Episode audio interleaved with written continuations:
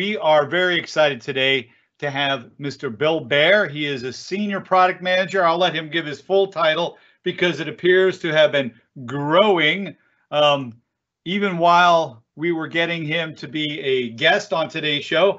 But he is the guy that knows all the secret sauce going on with enterprise search, indexing, and the kind of things with the graph, etc., that gets served up by that. So without further ado, the man, the myth, the legend, and if you've never heard or seen Mr. Baer, you are in for a treat. So let's go ahead and turn it over to Mr. Bill Baer. And Bill, it's all yours.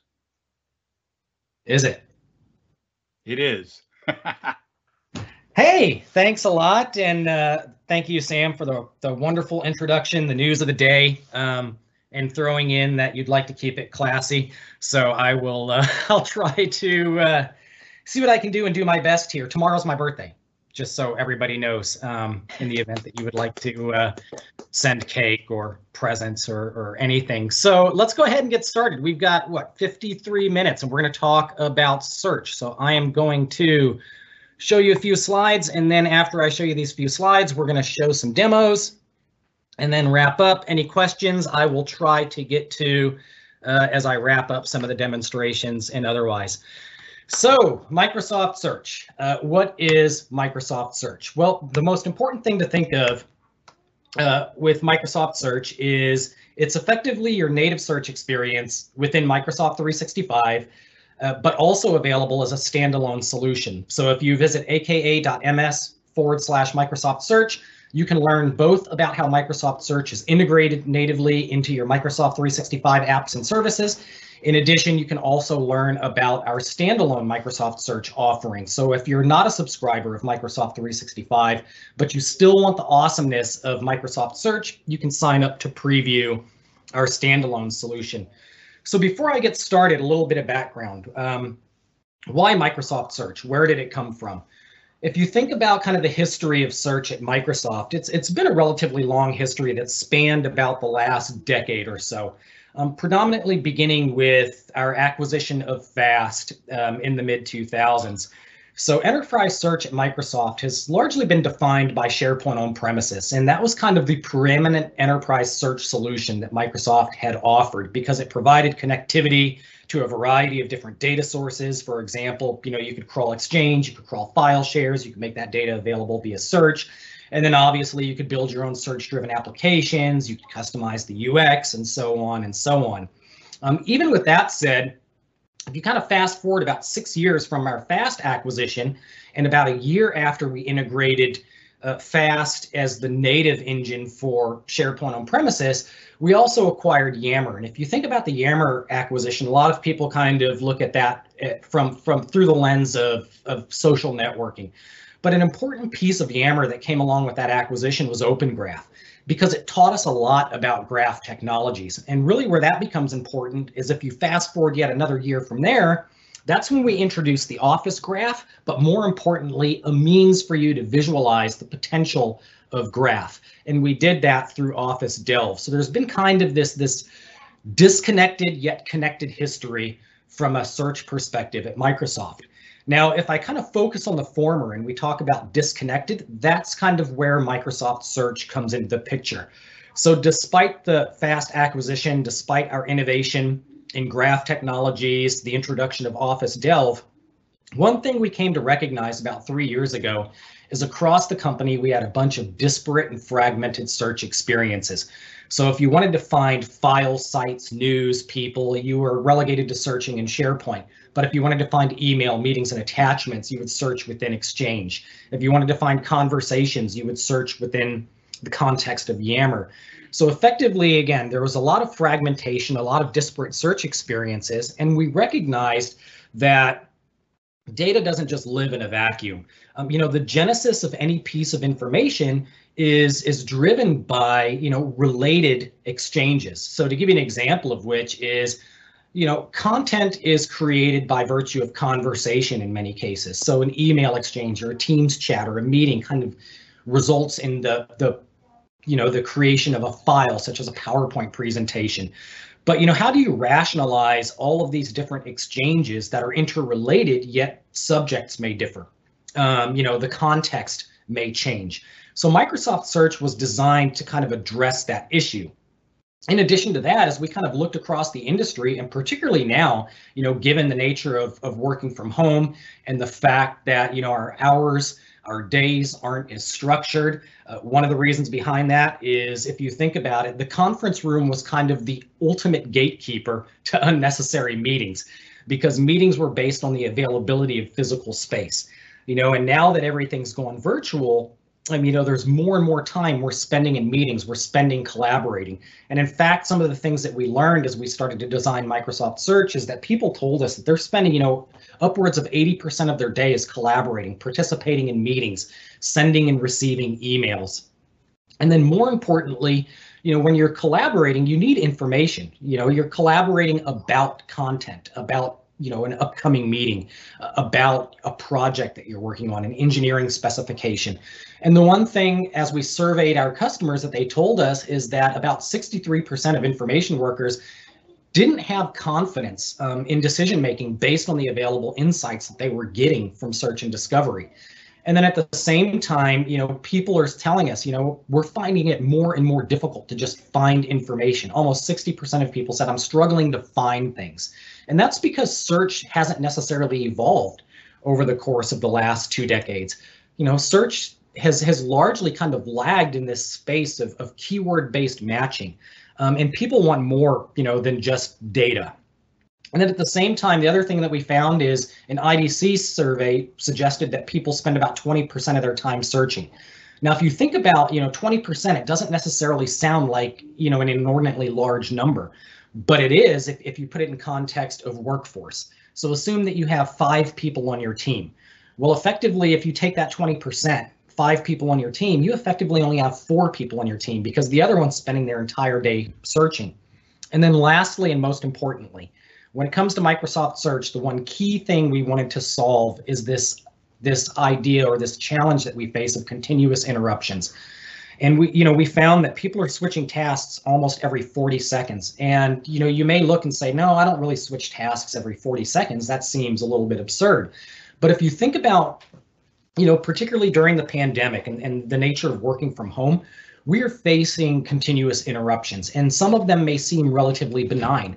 So you're sitting here, you're looking at your screen, you're focused on a meeting and, and your phone dings because you get a text or there's a delivery at your door, your dog starts barking, somebody walks across the hallway in front of your office. All of those are minor interruptions, but the cost of those interruptions is relatively immense. Um, you know, psychology suggests that it can take 20 to 25 minutes to truly refocus on the task at hand. And one of the interruptions that we found from a search perspective is that people were relegated to to switching context in order to search, meaning that when you wanted to find something, you were driven towards some kind of search portal that you would have to go to to execute your search. So you would navigate away from the task at hand, the application that you're working within, and switch to a different application in order to facilitate search. And with Microsoft Search, we want to mitigate some of that context switching and help uh, resolve some of those interruptions. And then the other thing that we see is that you know data continues to grow at an exponential rate. And it's not just new data that's being created, it's effectively the reuse of data. I'm sure probably everybody watching today has taken a PowerPoint presentation and then adjusted it slightly to facilitate a different conversation. Maybe you're meeting with a different customer and you want to personalize an existing presentation, you know, for the context of that conversation. So that's kind of that recreation of data. And we see more and more and more of that. And when you're recreating data, you're effectively you have your base, you have your your water and your flour, and then you continue to add more and more ingredients and you know how do you get back to that base when you're searching? So you know we wanted to design search to kind of solve that challenge this duplication of data you know effectively using search as a mechanism to dedupe content to get you back to you know that baseline where you started. And then you know the IT role has shifted so much over the last couple of years. I remember talking five, six years ago about how IT was transitioning from being systems administrator to being value added service brokers, meaning, you know, increased focus on addressing the business needs and less focus on patching servers and managing servers. And then, of course, last year, when the pandemic started and, and people started working from home, everything shifted and got flipped completely over. We took a complete 180 and IT again was forced to becoming a systems administrator because you needed to keep services up and alive for the remote workforce. And now that we've kind of settled in in this new way of working, you're seeing that transition kind of shift again towards being that value added service broker. You know, how do you empower your users, provide them the right tools and services to facilitate remote work? And then most importantly is individual expectations. People want people want more than just data. You know, the list of blue links was great, an enumerated list of links, and you just kind of click on each one until you find what you need. But people want more than that just enumeration anymore, that just list of links. They want knowledge and they want answers from search. You know, and that's kind of the where employee experience, that's where Viva evolved from, this need to have knowledge, uh, syntax. You think about the different things that we're introducing across Microsoft 365 and you'll see kind of one key area of focus with each of those products. It's knowledge and answers. You know, it's transitioning away from just delivering data. So where does Microsoft Search fit in? Well, one, we focus on a variety of different things. One, we wanted to understand our customer needs. And those were kind of four core areas that we were able to identify. One, there's a high cost of knowledge transfer and knowledge drain in organizations people join the workforce, leave the workforce, they bring knowledge with them, but they also take knowledge away. So we wanted to find a way to leverage search to help kind of enable you to harness that collective knowledge of your organization. And then again, coming back to that idea of 63% of people lacking confidence and insights, we wanted to be able to resolve that from search as well.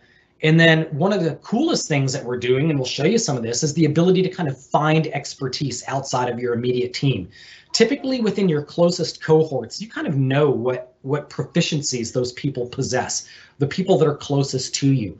But when you're looking for skills, proficiencies, and expertise outside of your immediate team, you know, how do you find that?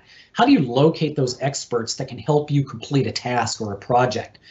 And then, you know, one of the real key things is, you know, the one thing that we don't have anymore that was important is those serendipitous encounters in the, you know, that that you know in the remote workplace. They you can't replace those encounters remotely.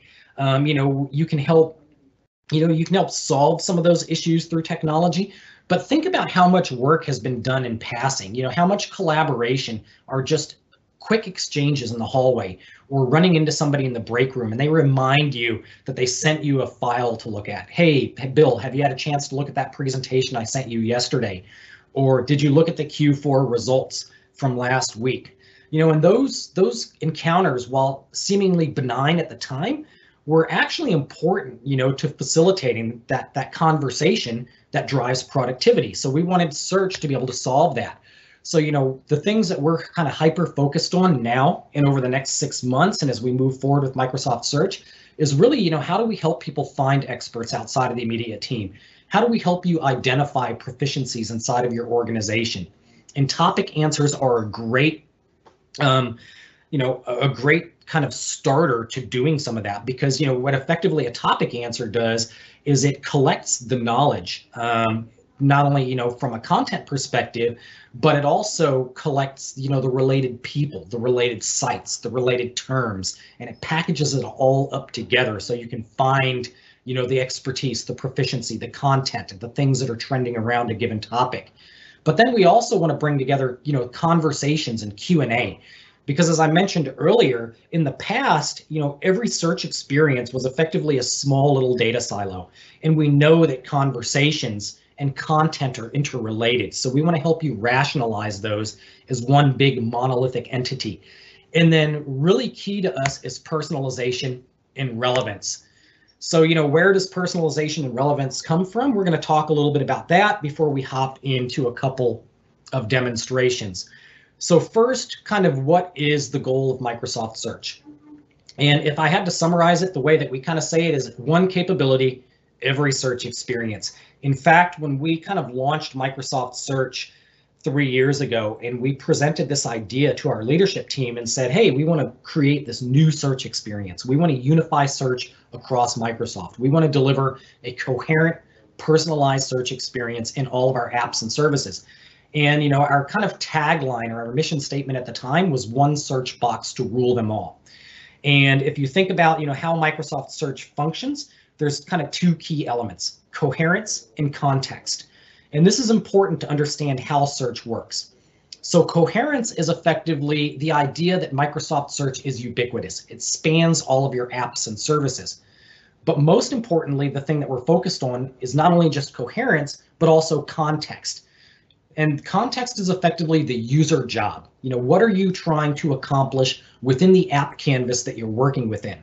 So we kind of separated Microsoft Search into kind of two core elements. Up here at the top, Bing, Office.com, SharePoint, Edge, and Windows. Those are representative of what we call tenant-wide search, organizational search, global search, meaning that via those entry points to Microsoft Search, you can search across the scope of Microsoft 365 app and service data, as well as connected systems via our graph connectors. Below the line are our, our, our context-driven experiences, meaning that in PowerPoint, Outlook, OneDrive, Stream, Yammer, Word, Teams, OneNote, and more, Search is designed to work in context. You know, what's the user job? What are you trying to do? So in PowerPoint, you know, we're not going to show you email conversations, or we're not going to show you ServiceNow data, ServiceNow knowledge bases, or data, you know, from a SQL Server connection. We're going to show you Office data. We're going to show you PowerPoint presentations. We're going to show you Word documents. We're going to show you Excel files. We really want to focus on context. We don't want to create a bunch of clutter in search. So, you know, a lot of people ask, well, you know, I'm searching inside of office.com and I can see files, sites, news, conversations, Power BI reports, images, and more. But when I search inside of Outlook, I'm not seeing all of those same things. And that's coherence versus context. Because in Outlook, in all likelihood, you're searching for email conversations, you're searching for meetings and attachments. You're not necessarily searching for a SharePoint site. So we want to unclutter search while at the same time giving you powerful search across your apps and services. So where does that power come from? Well, one, as we designed Microsoft Search, not only did we build it on an entirely new search stack, but then we fronted it with the Microsoft Graph because we recognized that we had this unparalleled foundation um, of knowledge at Microsoft. We had this truly unique and vast data set that represents world knowledge. And you can think about that as being, you know, the two and a half billion entities in Bing. It represents organizational knowledge, the, you know, the 200 million plus Office 365 subscribers. And then most importantly, individual knowledge, you know, the 500 million LinkedIn members. So we had this, you know, this unparalleled data set that we had to work with. So we fronted it with the Microsoft Graph, and that's where personalization comes from as well. You know, we reason across all of that user behavior, those collaborative patterns. For every individual that's using our services, we generate over 200 different signals, passive and active signals that exist between an anchor, an individual, and an object, a piece of information. So who worked with who? Who shared a file with who? Who who collaborated last on this file? What's the organizational relationship between these these two individuals? Have they recently met? Have they had an email exchange? Have they chatted together in teams? And using all of those signals, we can build a profile of an individual and then personalize the search results and tailor them to you. If you think about traditional search that was predominantly based on simple keyword matching logic, the search results were effectively the same for everybody. And we know we're all unique, we're all individuals. And the idea behind Microsoft Search is leverage the global perspective of the graph to, to deliver truly unique search results to every individual in the organization, you know, respecting how they work and who they are. And then also what's important about the graph is that is our tu relevance tuning mechanism for search. Traditional search provided a lot of knobs and switches in respect to tuning relevance.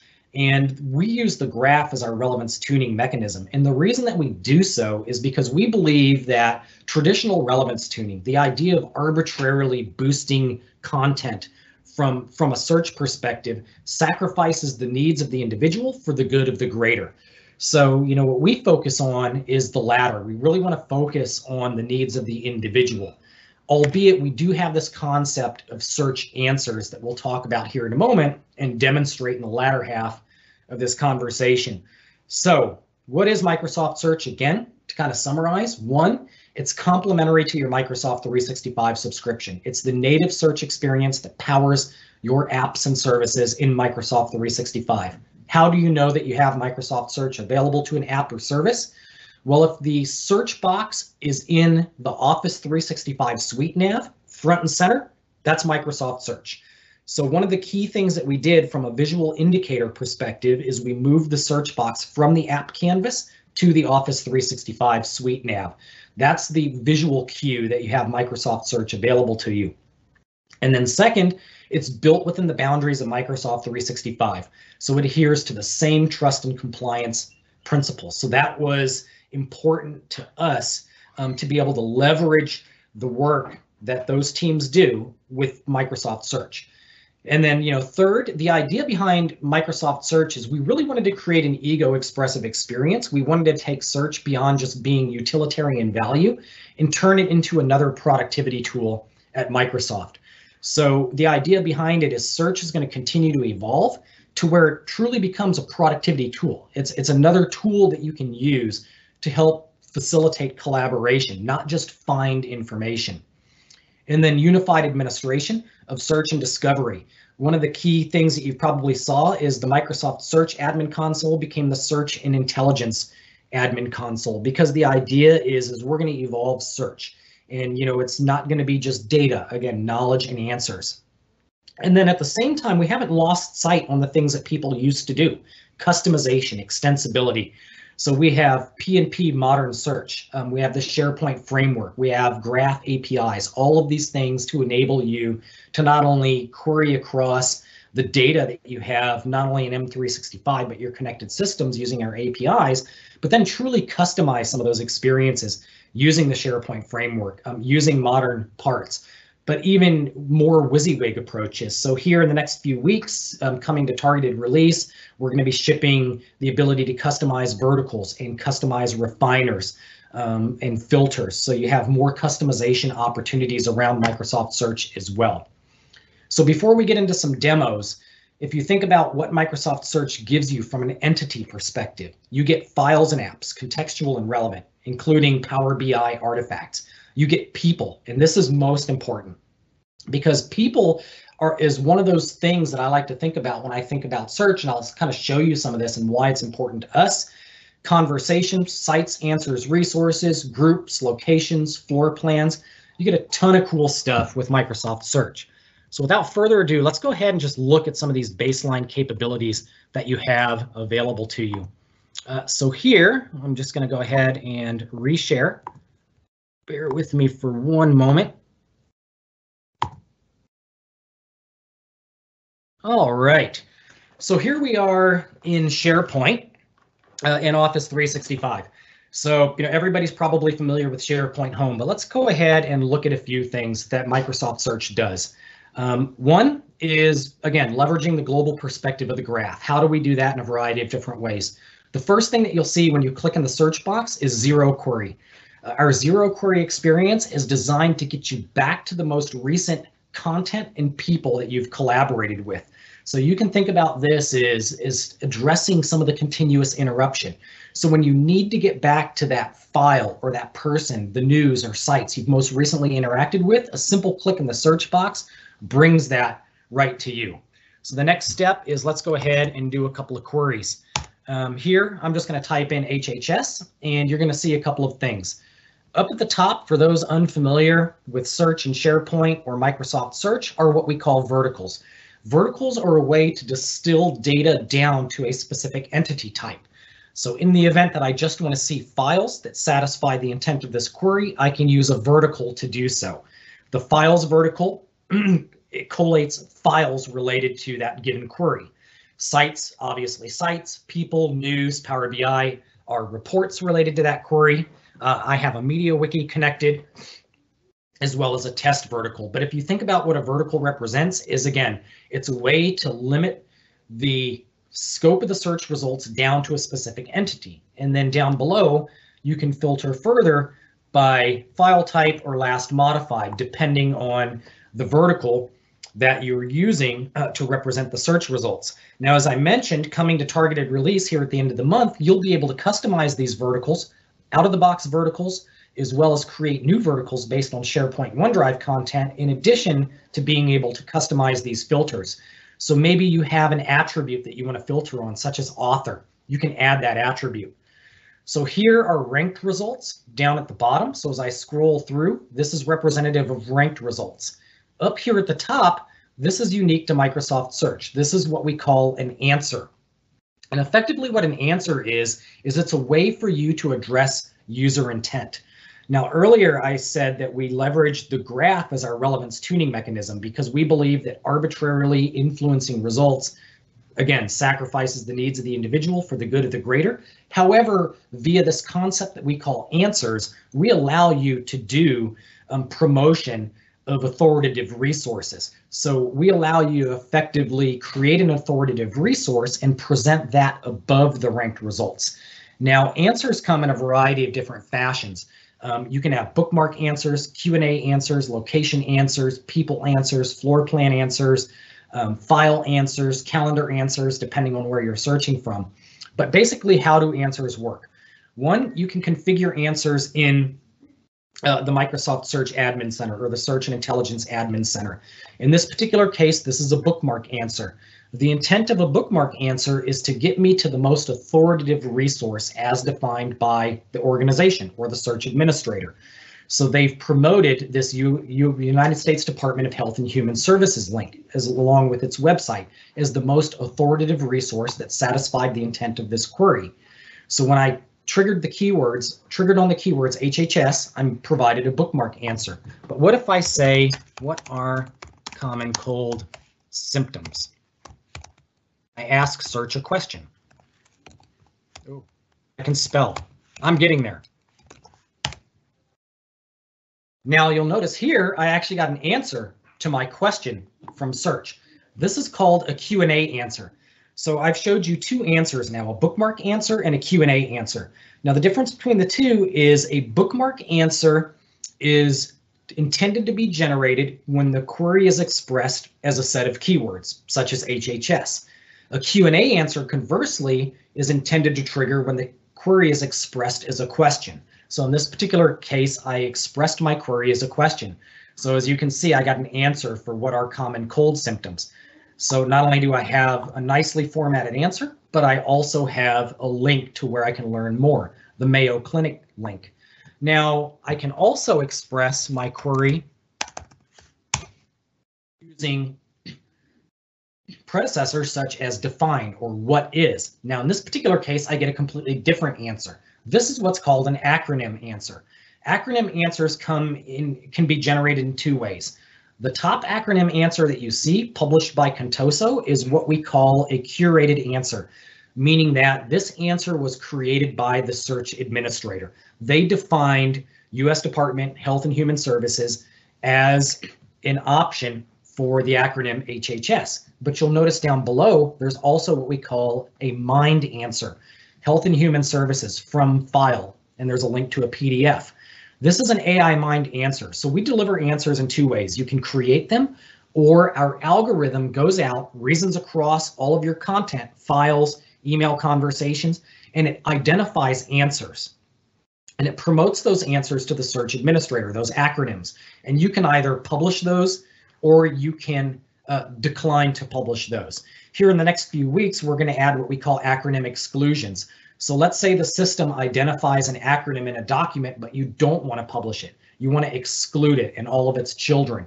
We're going to allow for exclusion of those acronyms as well. And then acronyms also surface up in app experiences such as Word. But let's go ahead and come back to bookmark answers. So bookmark answers, couple, some of the work that we're doing here is we're also going to recommend bookmark answers as well. So today you can create bookmark answers as a search administrator, but they're not AI mined. Here in the next few weeks, we're going to add a mining algorithm to those, and we're going to look across your SharePoint content, and we're going to recommend to the administrator, hey, you should promote this particular SharePoint site or page as a bookmark answer, and then you'll have the ability to publish those. And then even furthermore, Um, let's say what are common cold symptoms, and I'm going to come back to this one real quick. Even furthermore, we're also going to recommend Q&As as well. So here in the next few months, the, the uh, two former the next few weeks, but in the next few months, you can imagine if you have documents stored inside of SharePoint or OneDrive, FAQ documents, we're going to reason across those documents and recommend Q&As to the search administrator so you can publish those. So if you have a bunch of Q&A documents floating around the organization, we're going to allow our algorithm to reason across all of those Q&As and we'll promote them to the search administrator for publication. So you can look across them and say, oh, wow, that's a really great idea. I'm going to publish this one because users in the organization are asking a lot of questions about that. So I'm going to come back real quick to uh, a couple of different queries here I'll show you. So I'm going to do a Mark8 query real quick. Uh, the other thing that we're going to be doing here is what we call uh, results clusters. So you'll notice here I have, again, a, Q&A answer, but down here you're going to notice I have this remote, this um, results cluster. So in the past, you're probably familiar with these verticals where if you connect to ServiceNow or a MediaWiki or a file share, um, you are relegated to kind of clicking on this vertical in order to search across its data. But now we're going to be introducing what we call a results cluster for graph connector data, meaning that you can see Wikidata in context with your M365 content, as well as your promoted authoritative answers. So now let's kind of get into a few other things. Um, and this is one of my favorites. Expertise search. So this is really cool in that you're probably familiar with the Microsoft 365 profile, the LPC, the live profile card. But what's really cool is the ability to search and reason across expertise inside of the organization. If you remember earlier, I talked about how finding expertise outside of your immediate team is hard. And one of the things that we wanted to address with Microsoft Search was uh, resolving this challenge that organizations faced with knowledge drain and knowledge transfer. One of the ways that we're doing that is by enabling you to find experts within the organization um, by searching across their profile. So in this particular case, when I search for an expert in social media, I'm presented with Alex Wilbur. So it's an easy way for me to find expertise in the organization, that tacit knowledge that I didn't know existed before search was able to reason across it. Now, how does this work? Two ways. Um, one is we reason across the, the PAPI attributes, the UPA attributes, the profile attributes that are um, synonymous with SharePoint's UPA. Um, so those skills and expertise that you would add in your, your Delve profile, that's where most people kind of create that affinity between expertise and, and profile data. But we also have an algorithm that we call expertise location. And effectively what it does is it reasons across patterns of behavior and it makes what we call or it suggests inferred knowledge. So we're able to look across, say, Alex's email and documents, and we're able to create a set of inferred skills and proficiencies about Alex that we can incorporate into Alex's profile to make Alex more discoverable when people search for expertise. Now, why do that? If you think about expertise, expertise has largely been centered on this idea of self-attestation. I can go out and declare I have a proficiency in anything. Um, there are no checks and balances. There are no ways to validate or, or qualify my expertise, my skills, my proficiency. So for example, I could go out to a job sharing site today and I could declare that I have a proficiency in neurosurgery. And there's really no check or balance to, to indicate otherwise. Or, you know, other than, you know, the individual's own integrity. But beyond that, let's assume that 10 years ago, um, I used to possess a proficiency in Perl or Python, and I haven't worked with it in the last eight well, that may not necessarily be a proficiency that I actually possess anymore, but there's nothing that incentivizes me to remove that from my profile. So by creating this inferred knowledge, we can create this up-to-date, rich, dynamic, and robust profile experience through which we can help people keep their profiles up to date. We won't go out there and arbitrarily remove any skills. We won't arbitrarily even add skills. What we'll do is suggest to Alex, hey, we've you know we've noticed that you collaborate frequently on this, or or we've uh, you know we've discovered that you may have a proficiency in the Mark 8 quadricopter. Would you like to add it to your profile? So we prompt Alex to add that to his profile. So it becomes an ego expressive experience. It's something fun to do. Um, so here in SharePoint, again, uh, a variety of different things that you can do from an answers answers perspective. One more answer we can take a quick look at is this concept that we call a location answer. So if I search for HHS headquarters, I get a nice little map. I can expand that and then I can actually get directions by clicking on this link. So again, if you think about, you know, why all of this exists, again, to mitigate context switching and really to turn search into a productivity tool. You'll notice here we have a custom refiner that we created called author. So I can actually filter this down by author. Now coming back to people and why people are so important. Let's go back to Alex real quick. Um, we're going to look up Alex Wilbur. Why is people search so important? Well, if you think about the things that you remember, it's places and faces. Those are the things that we recall. Nobody recalls the file that they worked on two weeks ago. Um, you know, if I had to ask you, what are the last 15 files that you worked on in the last month?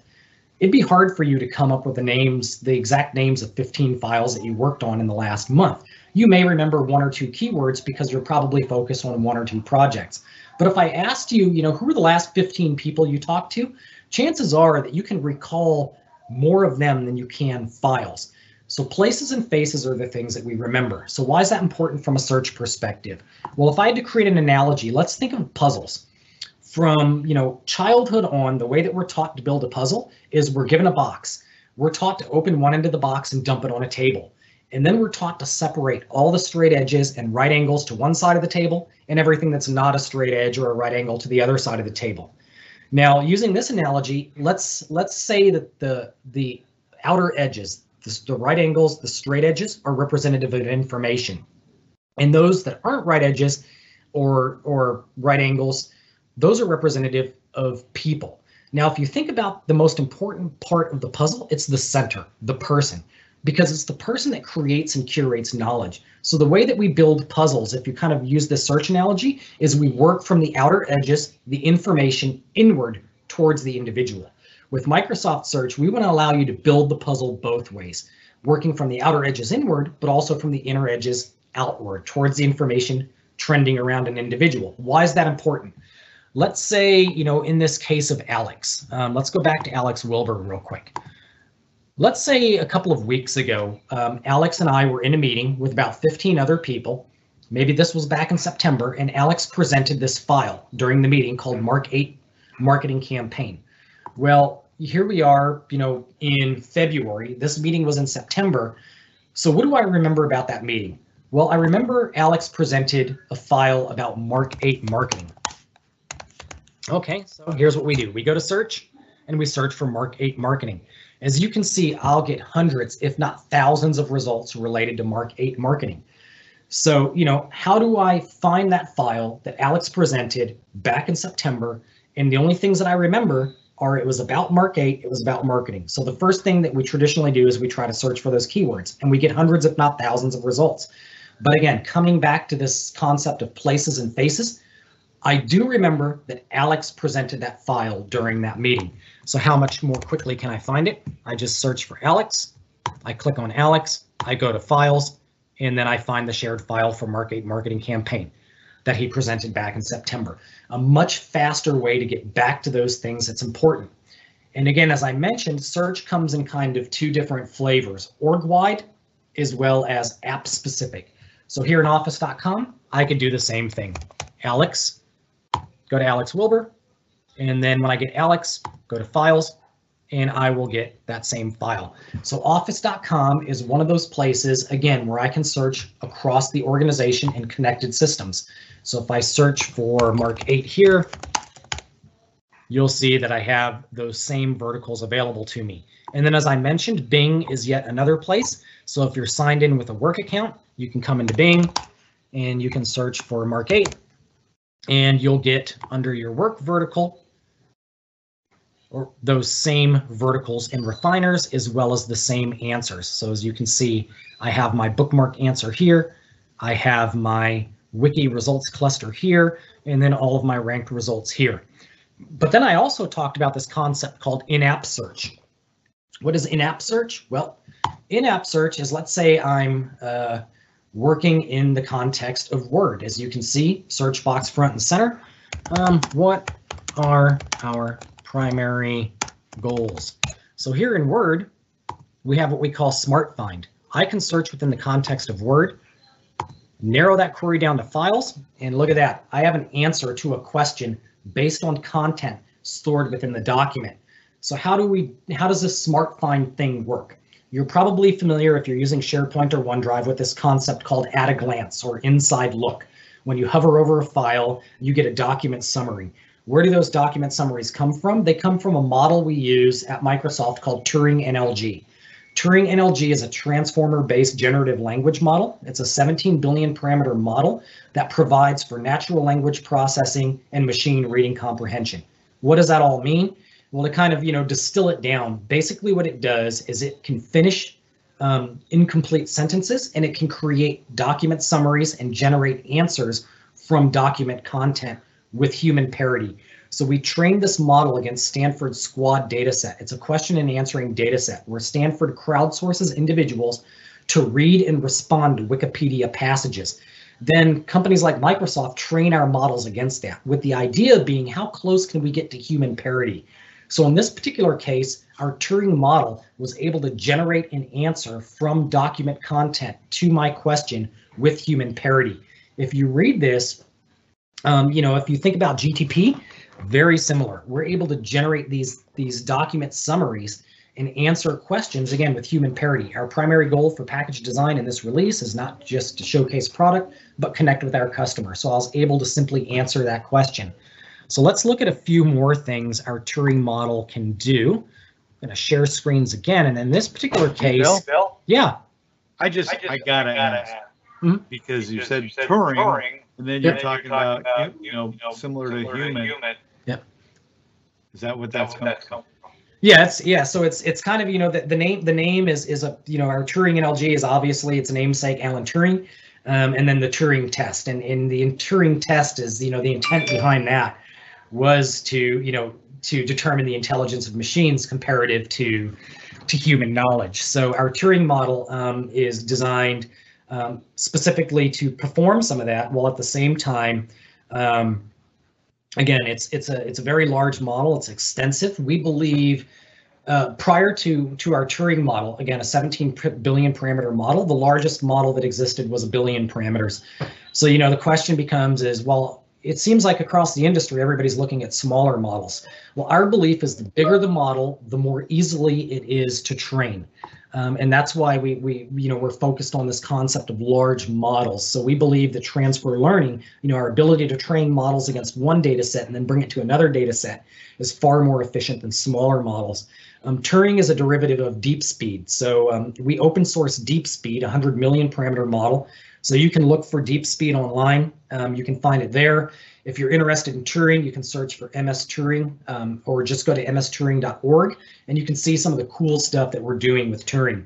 Now, what's really cool um, is to give you an example is we're going to be bringing Turing to SharePoint, Office.com, in Bing. So all of those global entry points, the org-wide entry points, the Turing model's coming to those. So to give an example here, we're going to go to Bing. Um, so here in Bing, um, you know, one of the ones that we like to do is, uh, can I bring my dog to work? So I'm going to go ahead and search. And as I showed you in Bing earlier, you have this work vertical um, or you have work results. So here, signed in with my work account, there's Bill up here in the corner. Um, you can see, as a rule, pets can't be brought to Microsoft. The only animals allowed in Microsoft building are service animals or support animals formally approved through the medical accommodation process, pets in the workplace, company policy. Now, there's a couple of things that, that Turing does that we're going to be bringing to SharePoint one in OneDrive content. Um, of those things, one, it provides semantic understanding. Our Turing model is capable of understanding that, say, a Tesla is synonymous with an electric vehicle. It's smart enough to understand that a dog is synonymous with a pet, but it's also intelligent enough to understand the full intent of the query that's expressed. Now, to give you to give you an example, if you think about traditional search and I ask what wine pairs best with salmon, I'm going to get results for wine, results for salmon, or no results at all. Um, with Turing, if I ask what wine pairs best with salmon, we look at that in context. We take the entire query that's expressed and we generate a result based on that. So in this particular case, can I bring my dog to work? Not only did it understand that dog is synonymous with pets, but it also workplace company policy. So it understands the intent of my query in, in its full completeness. Now, what's really cool is you'll notice that this company policy document link pops up here. Why? Because this using machine reading comprehension is actually a passage that exists in the document that we excerpt and provided as an answer to my question.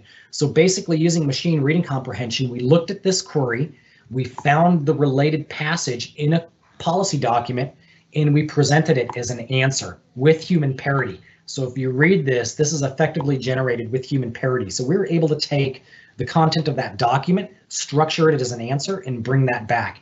And this is some of the cool stuff that's coming to your content in SharePoint and OneDrive. So you can imagine one day you're sitting in SharePoint and you can ask a question like, what were our Q4 results compared to our Q3 results in fiscal year 19 for historical purposes? And we can generate a summary of all of that data to give you an answer. Um, another way we can look at this is, let's say, um, uh, let me ask another question like, um, how many days can I take off for jury duty? And jury duty company policy, if you were called for jury duty and you were an exempt employee, you can take up to 10 days off without deduction from your salary. So as you can see, again, it's reading from documents and generating an answer to my question. Now, you know, where Turing also gets really cool is it also can deliver people answers. So I showed you the Alex Wilbur people answer. Um, but let's say, you know, I'm trying to find uh, somebody named Sophia who's an engineer. Um, so, you know, I, I need to try to find this person. So the first thing that we might do is say Sophia. Okay, Sophia Miller. This is the most relevant Sophia Miller to me based on what the graph understands about me. So as you can see in this particular case, this is a director of communications. Okay, well, that's not the Sophia I'm looking for. I'm looking for Sophia the engineer because somebody told me I needed to talk to her. So now I have Sophia Vergaris, software engineer. I'm getting closer, but the thing that I know is that the Sophia I want to talk to is in London. So Sophia, the engineer in London. And there we go, Sophia Moda, Senior Software Engineering Manager in MSAI. So that happens to be the organization that I work in, MSAI, Microsoft Search Assistant and Intelligence. And as uh, Mike uh, brought up earlier, one of the roles that I've taken on most recently is Cortana and embedded AI um, because we really, again, want to turn search into a productivity tool. So if you think about what search does today, it does find. If you think about what Cortana does, do. We want to pull together this concept of finding and doing into one experience. So you can imagine search, again, becoming not only a discovery tool, but a productivity tool, because we know that if you're looking for something, you want to do something with that something. If you're looking for your car keys, it's because you want to drive somewhere. Um, you have a need for the data that you seek. And our idea is the closer we can bring Cortana as your workplace assistant to search, then as you seek, we're going to prompt you to do, to take action against that content. So one last thing I'll show you, given that we have five minutes left, um, is we also support natural language and it's coming in phases. So I'm just going to switch screens again, and there's so much stuff to show you. And I know I'm moving super fast uh, this morning. Um, I could spend all day talking about some of the cool stuff coming, but let's go ahead pop into here real quick. And I'm going to go into Outlook real quick because coming to Outlook and coming to Microsoft Teams, we're going to be bringing natural language search, which will also be coming to SharePoint and Office.com and the rest of our search entry points over the course of time. So what's natural language search? Well, one, it's search that speaks your language. So today, how many of you have done this? From, oh, sorry, let me go ahead and close this.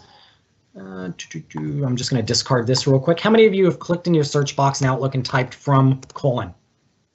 I'm willing to bet that 90% of you, when you were looking for email from somebody, have typed from colon in the search box. But what we're bringing to search is something better because from colon that's not, you know, speaking your language. That's speaking the machine's language. We want search to work the way that you work. So what we're doing is bringing show me email from Megan. And there are all the emails from Megan Bowen. Uh, but I want only the emails with attachments.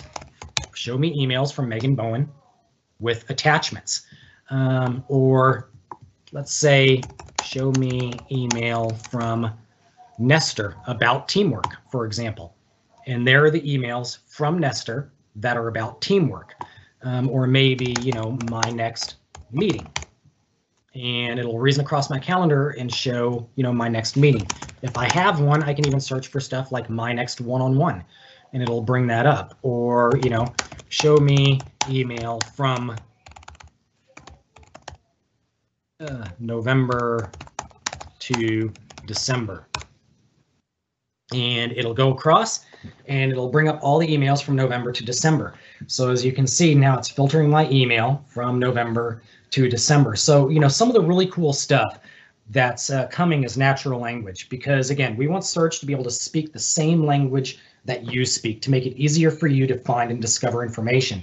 So we're going to start out in the next few weeks by bringing natural language search to Outlook and Teams. And then as we move into kind of the second half of the year, we're looking at SharePoint and OneDrive content.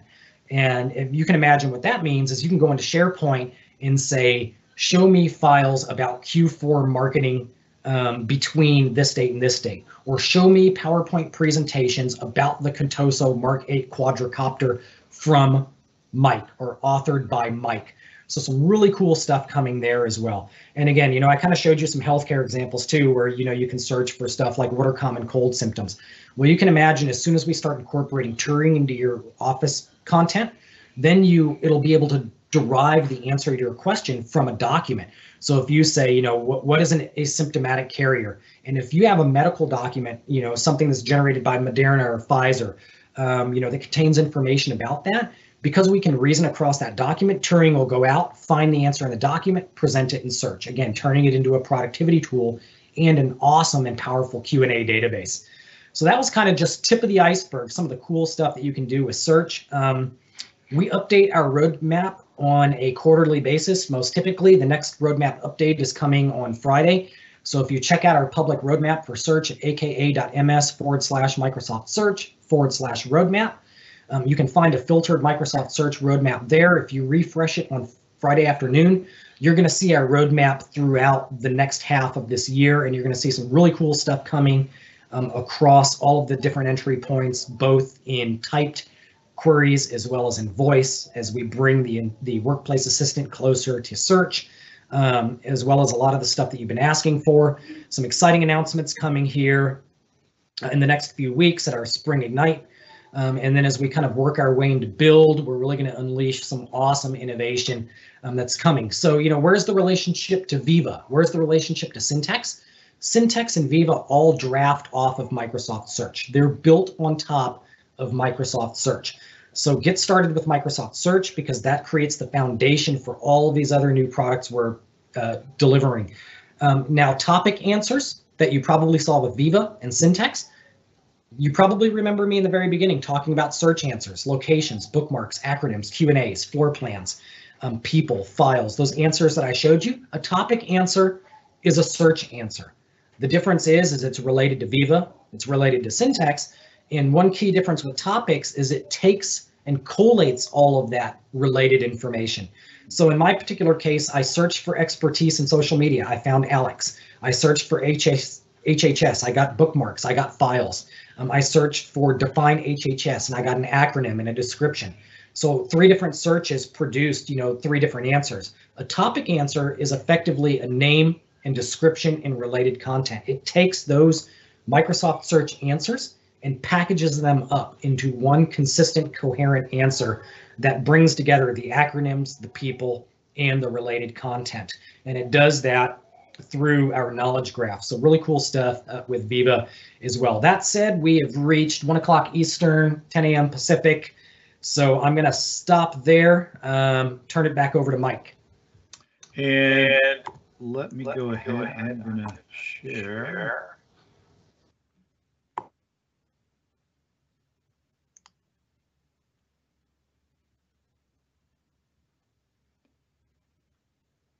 We should have.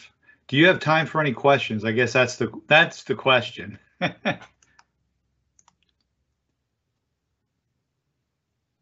You're on mute, Bill. That never happens. so um, let's see. If you want to pick, I've got a few minutes. If you want to pick maybe like your top five, let's see. And I'm answering Sure, a question sure. now on the search roadmap. I'll lo- leave that to uh, Mark. Mark, you want to tee those up?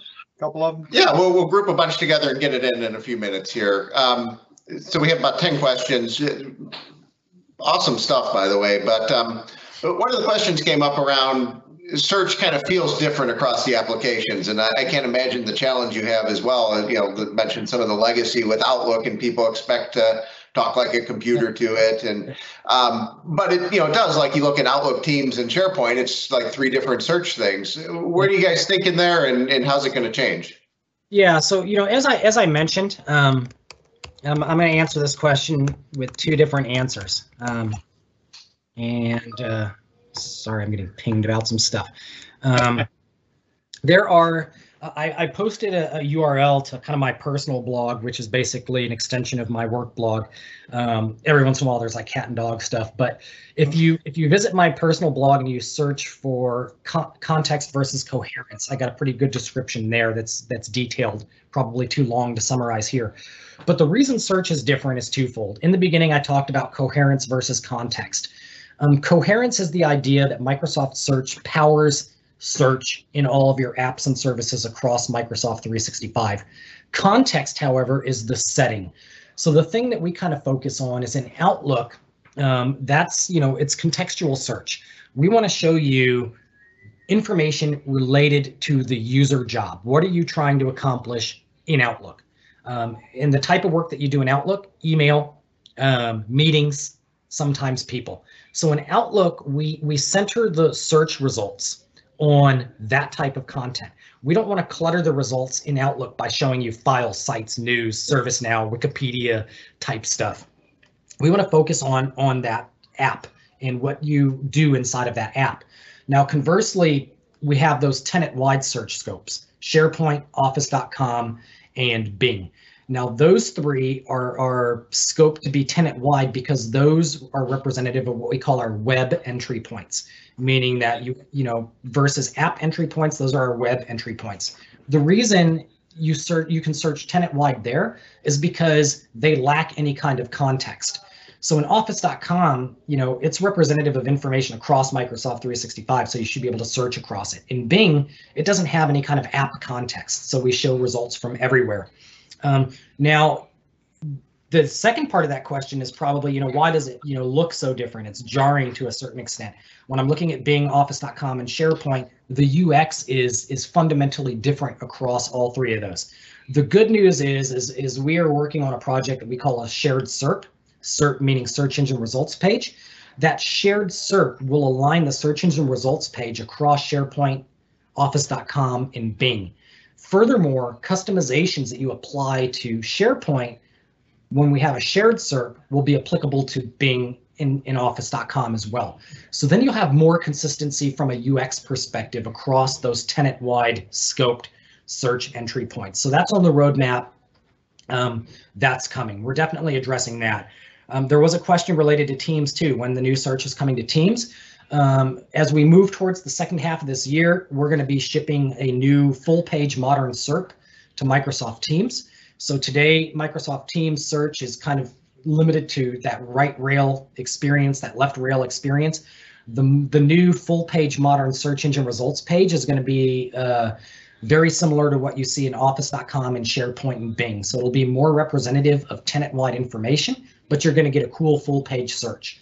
And then over the course of time, we'll also start to incorporate that, that connector data as well. So then Teams will become more of an org-wide search entry point as well, because we know people are doing a lot of their work today on a day-to-day basis um, inside of Teams. So I wanted to answer that question when I saw it. So I'll let you uh, ask maybe two more, Mark.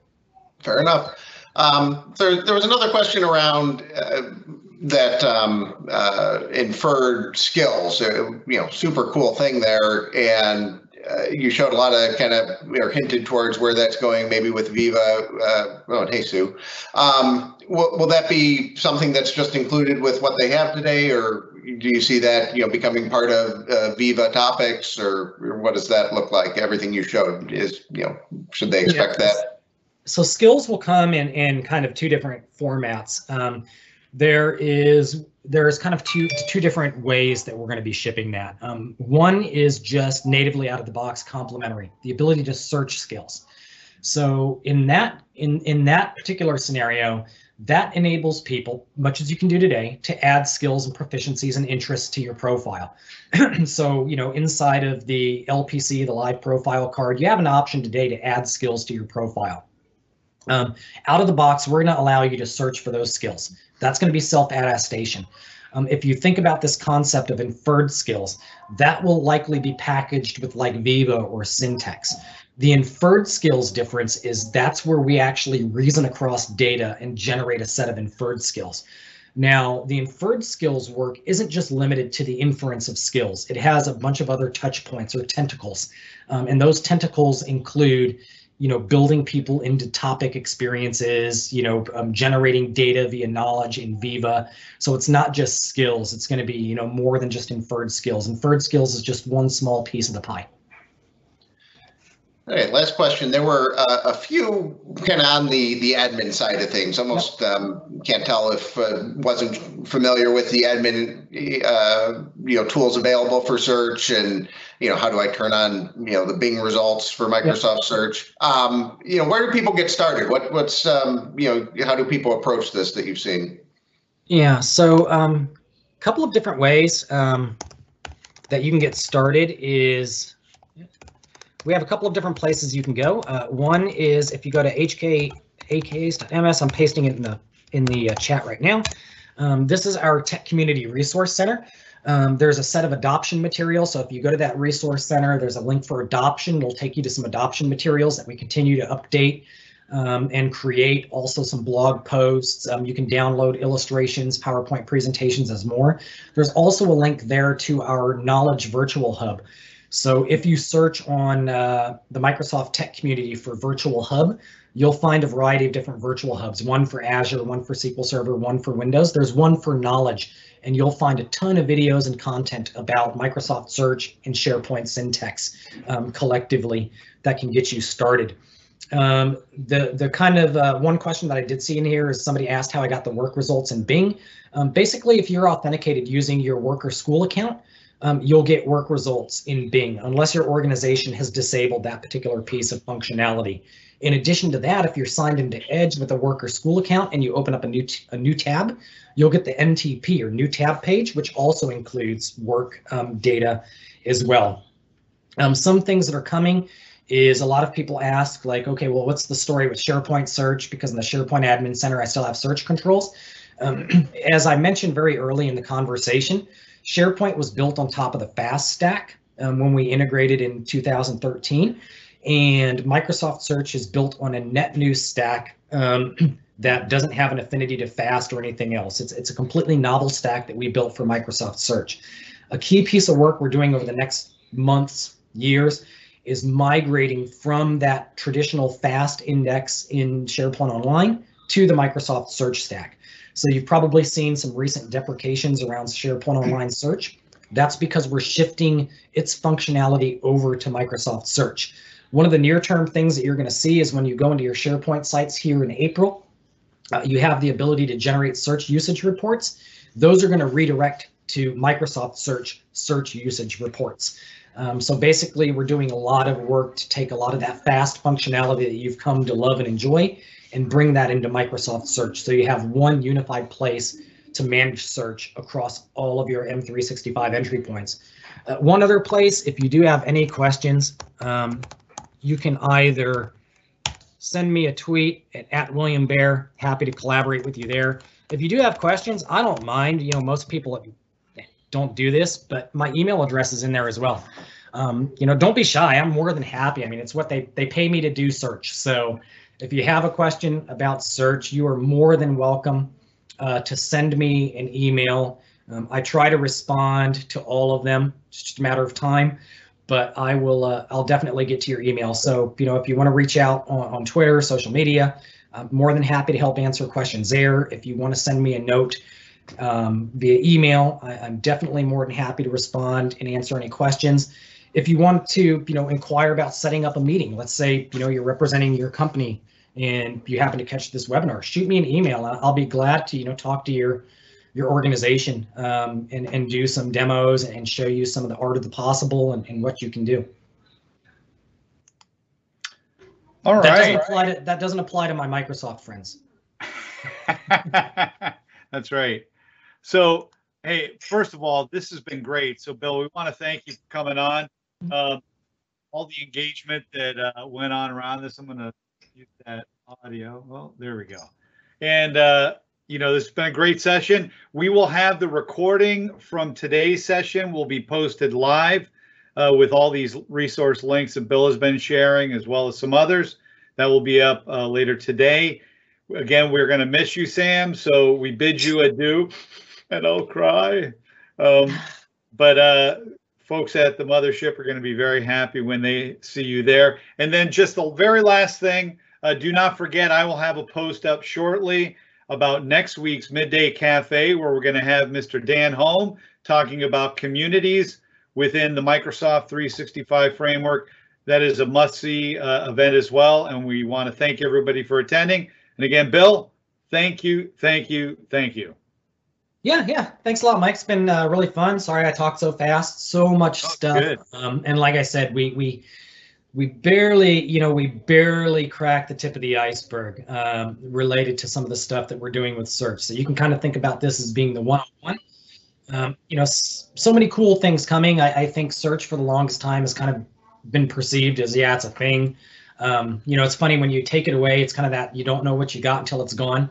Um, I'm not going to sing it for you. I could, but I won't. Um, but you know, it's it's one of those things that you know, search becomes important the second you don't have it. Um, I, I think, you know, our idea is, you know, let's let's really make search a fundamental part of how you work every day. You know, let's let's help it facilitate productivity. Let's you know help address some of the challenges we face with remote work by making information more discoverable, by making the people connection, people centricity.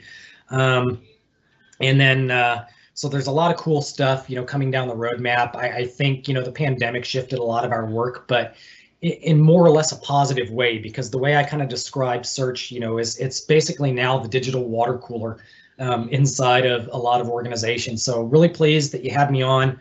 Um, I could have went on for four or five hours, but uh, yeah, thanks a lot, Mike. I'm sure we'll connect soon um, at the very least. And then, and then Sam, I look forward to seeing you uh, here at the mothership. Weather is lovely. That's what I've heard. And he's Yeah, being facetious. yeah. You'll need lots of this. Yeah. oh Coffee. yeah. Well, thank you everybody for joining. We're going to sign off until next time, next Monday, again with Dan Holme talking Microsoft communities. Join us at aka.ms slash HLS blog. We look to see you and thank you for joining Midday Cafe. Have a great one, everyone. Yep. Jazz hands. Bye.